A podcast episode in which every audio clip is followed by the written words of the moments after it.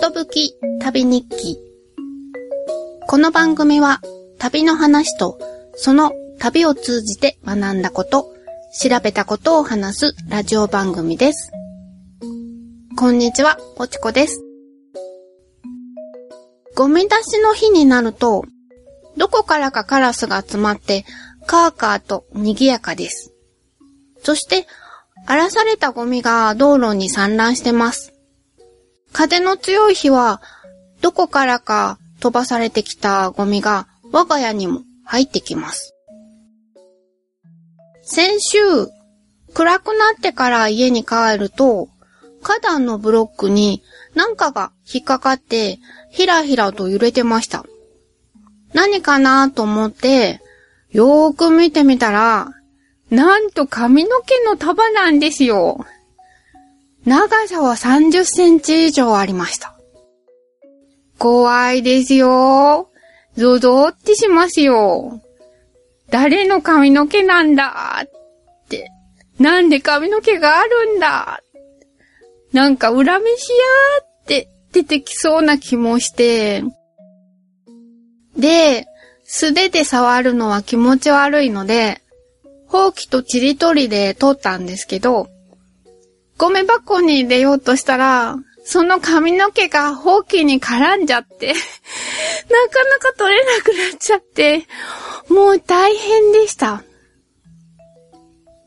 翌朝、家の前を吐いてたら、短い髪の毛も落ちてました。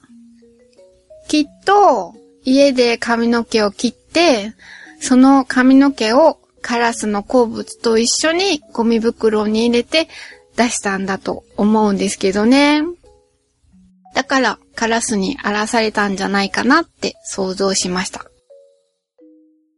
それにしても、長い髪の毛をバッサリ、自分で切ったのか、誰かに切ってもらったのか、どんな心境の変化があったのか、それとも単に手入れがめんどくさくなっただけなのか髪の毛の元の持ち主のことをあれこれ妄想してしまいました。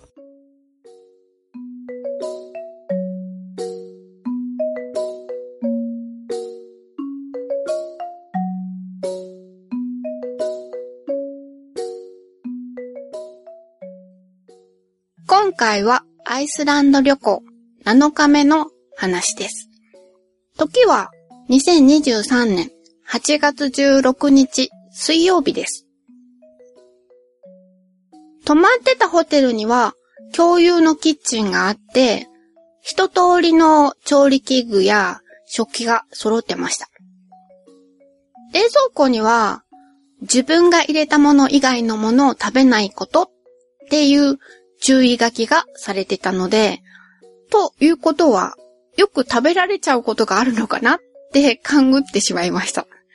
なので、ちゃんと名前を書いて入れておきました。冷蔵庫に入れておいたものは無事で、ちゃんと朝食にありつけました。ゴーダチーズみたいにワックスで覆われたextra mature cheddar cheese。完熟チェダーチーズとでも言うんですかね。が、めっちゃ美味しくって、日本にこれ買って帰りたいって思ったんですけど、よーく見たら、スコットランドで作られたものでした。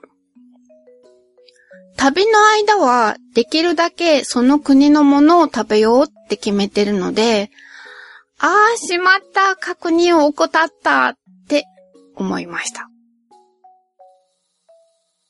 このチーズやツナサラダと一緒に食べたのは、フラットブレッド。イーストを入れない、膨らんでなくって、ぺちゃんこの、ペラペラの円形のパンです。アイスランドでは昔から食べられていて、どのスーパーにも食パンなどと一緒に並んでました。家庭でもよく作るみたいで、レシピを見つけたので紹介したいと思います。ライ麦粉に塩を少し加えて熱湯を注ぎます。それを混ぜて、こねて、柔らかめの生地にして、薄く伸ばします。そして、フォークで、プスプスっと空気穴を開けて、両面を焼きます。焼き上がったら、硬くならないように、すぐに水をくぐらせて、そして布巾などで覆って保温するんだそうです。それをしておかないとすぐに硬くなっちゃうんだそうです。スーパーで売られているものも食べる前にちょっと蒸気に当てて温めるといいらしいです。私はそのまま食べちゃったので、硬くて正直あんまり美味しくなかったです。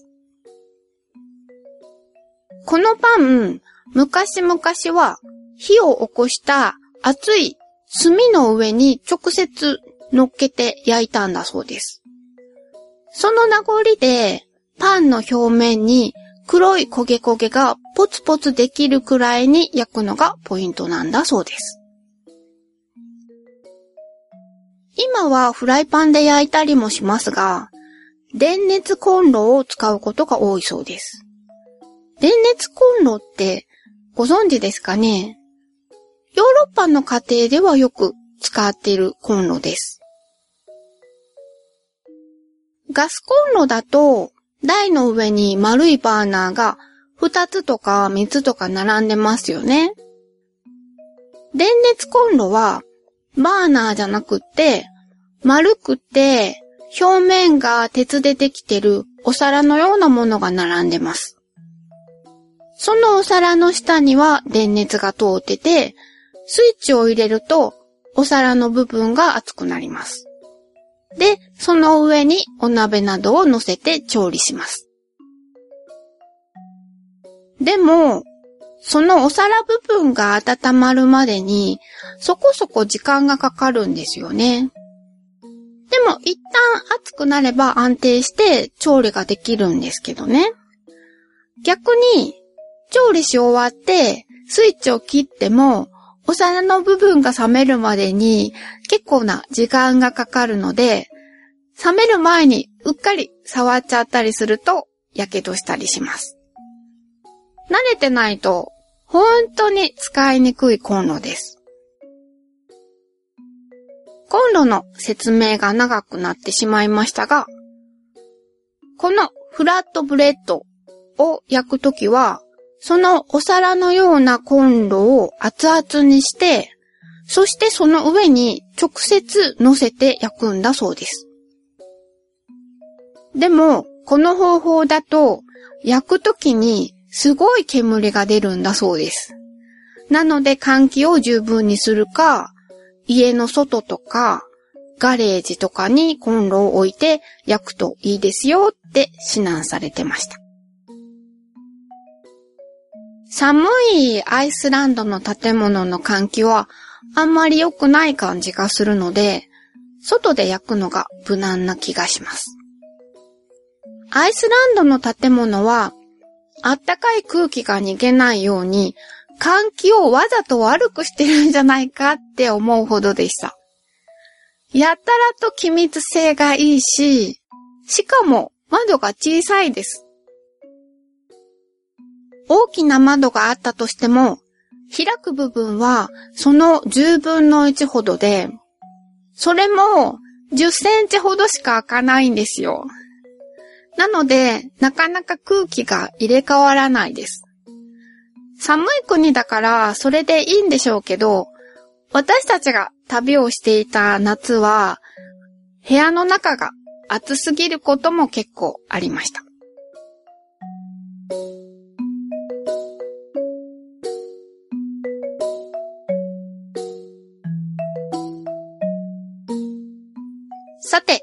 この日は一日中、レイキャビックの街中をブラブラしました。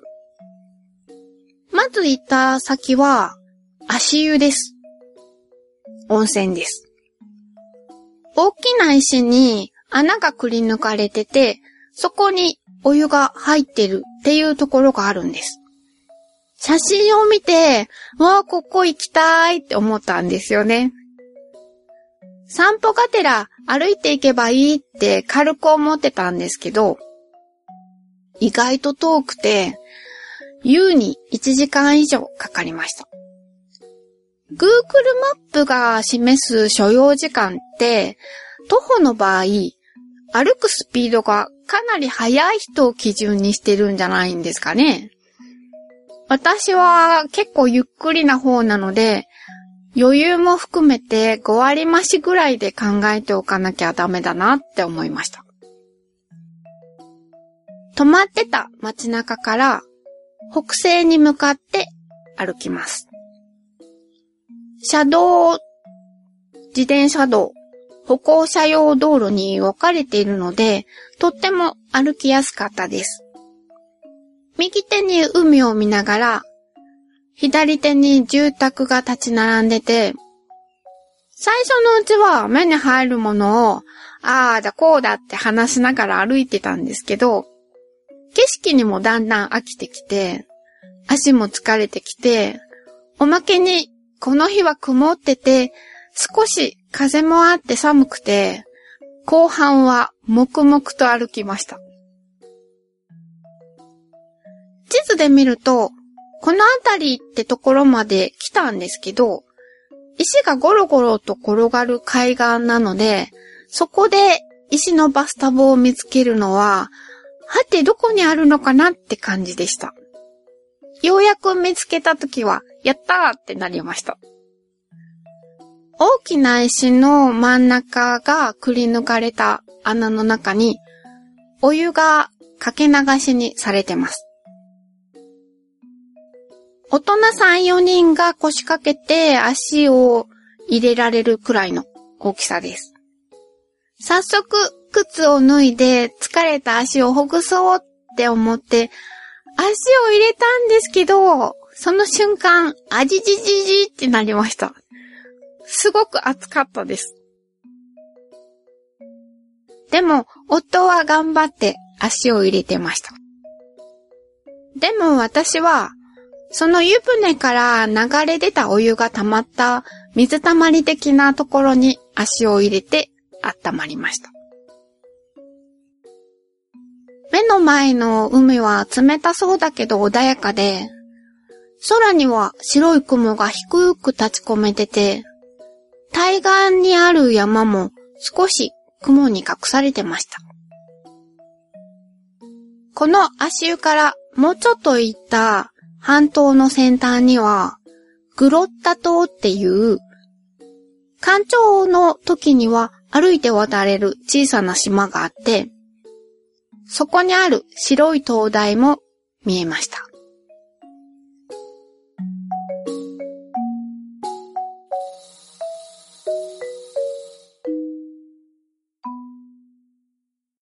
さて、街中に戻ります。お昼ご飯に世界一美味しいホットドッグを食べるためです。バイアリンスベストゥっていう名前のホットドッグ屋さんで、アメリカのクリントン元大統領も食べたって宣伝されているホットドッグです。このお店は、レイキャビックの市内だけでも7軒もあります。泊まってたホテルの近くのスーパーの中にも入っていたんですけど、そこはね、ポツポツとお客さんが来る程度でした。でも、その日私たちが食べに行ったのは、そのクリントン元大統領が食べてた小さな公園の一角にあるお店です。お昼過ぎに着いたんですけど、もうすごく長い行列ができてました。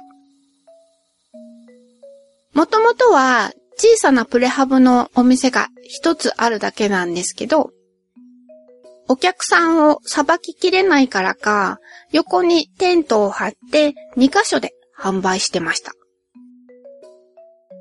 すごく並んでるんですけど、メニューはホットドッグ一つだけなので、思ったよりも回転が早くて、それほど待つことなく買うことができました。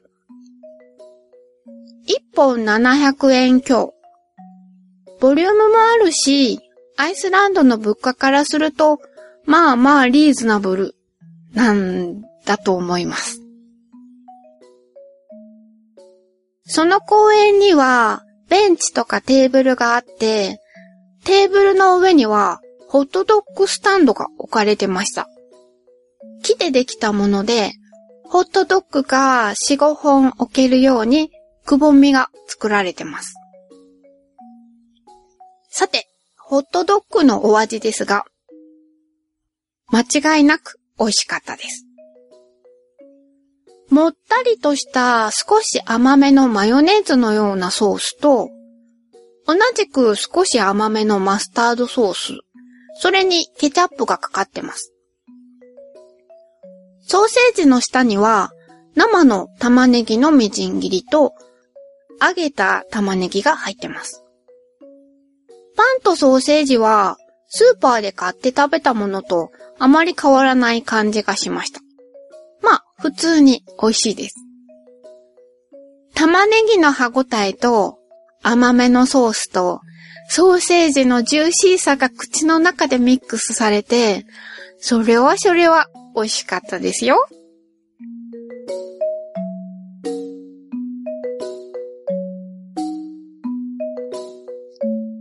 その後は街をブラブラしてお土産を買いました。お土産屋さんがたくさん並んでます。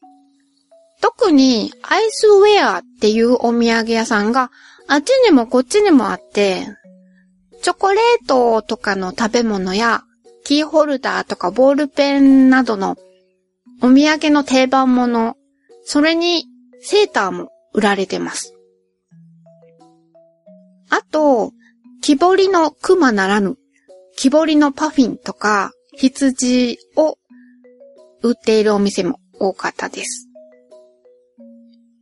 ギャラリーも多くて、お手軽に買える小さなものから、旅のお土産としては完全に予算オーバーなものまで飾られてて、見てるだけでもとっても楽しかったですよ。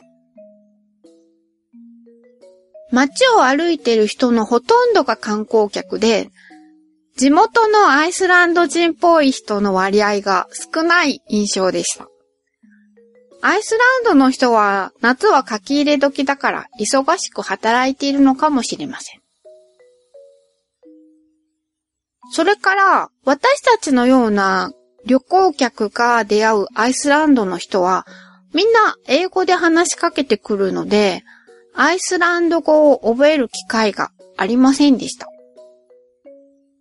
ちなみに、アイスランド語でこんにちはは、ゴーレンタークって言います。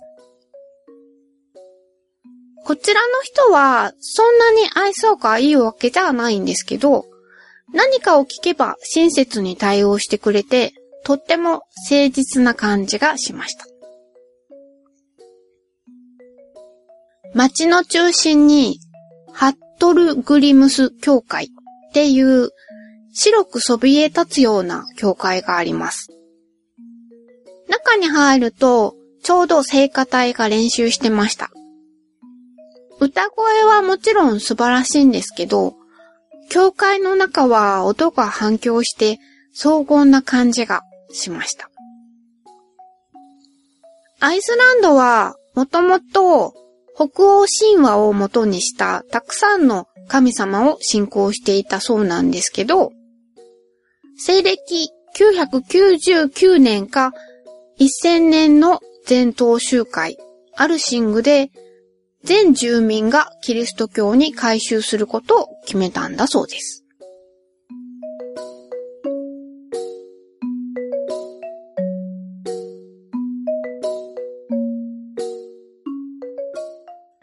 このハットクリムス教会に面したカフェで夕食をとりました。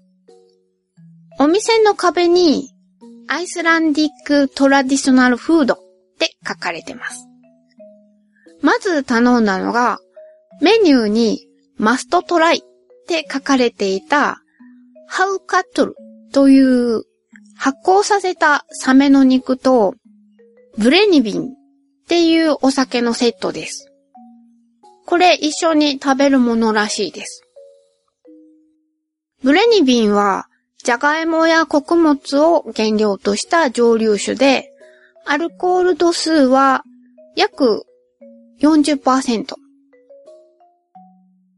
発酵したサメの肉は0.5センチ角ほどに切られてて、数個入ってました。そこにアイスランドの国旗がついた爪楊枝が刺さってました。この爪楊枝はもちろんお土産にいただいて帰ってきました。それからショットグラスに入ったブレニビンです。まずそのままサメの肉の匂いを嗅いでみたんですけど、何にも匂いませんでした。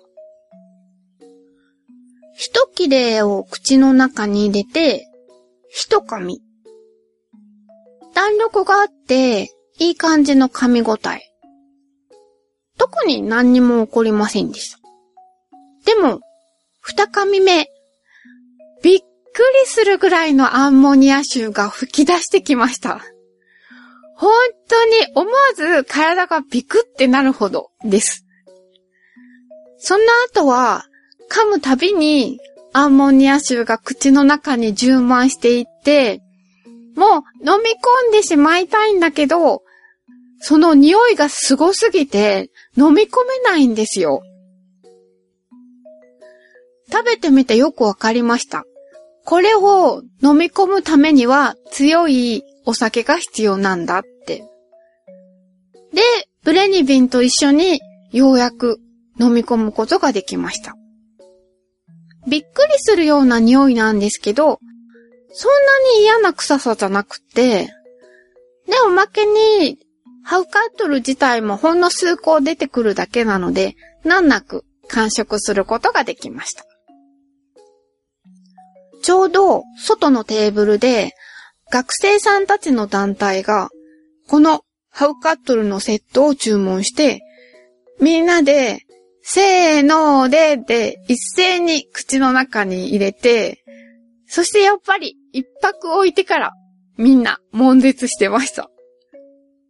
アイスランドに行ったら、ぜひ試してもらいたいです。ちなみに少し前にスーパーで小判ザメのお刺身が売られていたので買ってみました。食べたことありますか？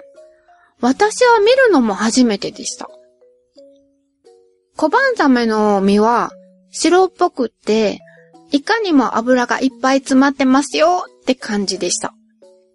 で、予想通り、噛むと油がじゅわーっと出てきて、とっても美味しかったんですね。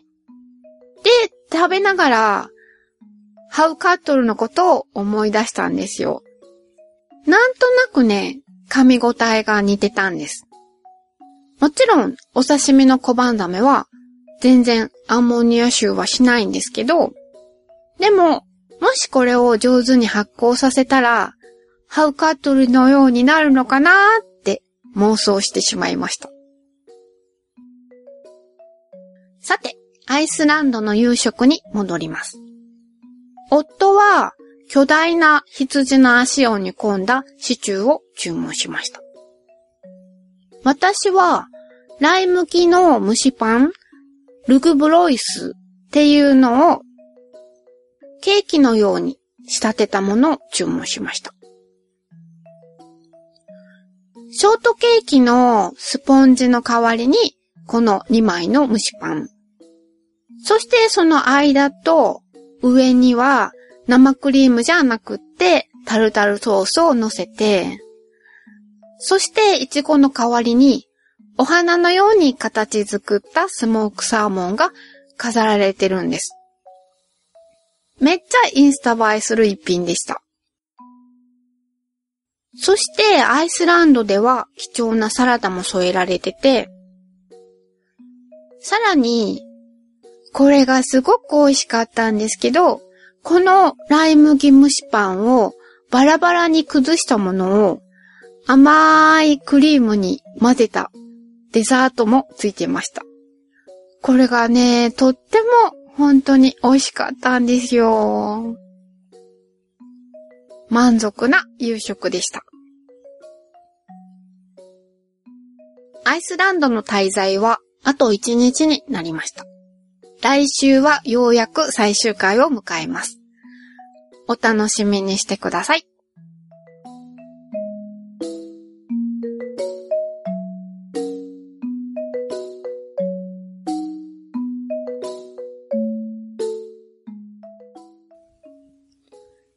エンディングです。X に、ハッシュタグ、ことぶき旅をつけてポストしていただいたものを紹介したいと思います。ドンダーコウさんからです。うおーびっくりだけど、めちゃ羊の頭が美味しそう。タイのカブト煮をほじほじするうまさなのかな？よだれポタ。今夜聞くぞ。楽しみ。といただきました。ありがとうございました。前回の第20回が配信されたお知らせを X にポストするときに、私が食べた羊の頭の写真を添付したんですよね。私が食べた残骸だから、ちょっと不快に思われる人もいるかなって思ったんですけど、百聞は一見にしかずだなって思って出してみました。カブトニといえば、昔、ポルトガルで、タラの頬肉、頬の肉を食べたことがありますよ。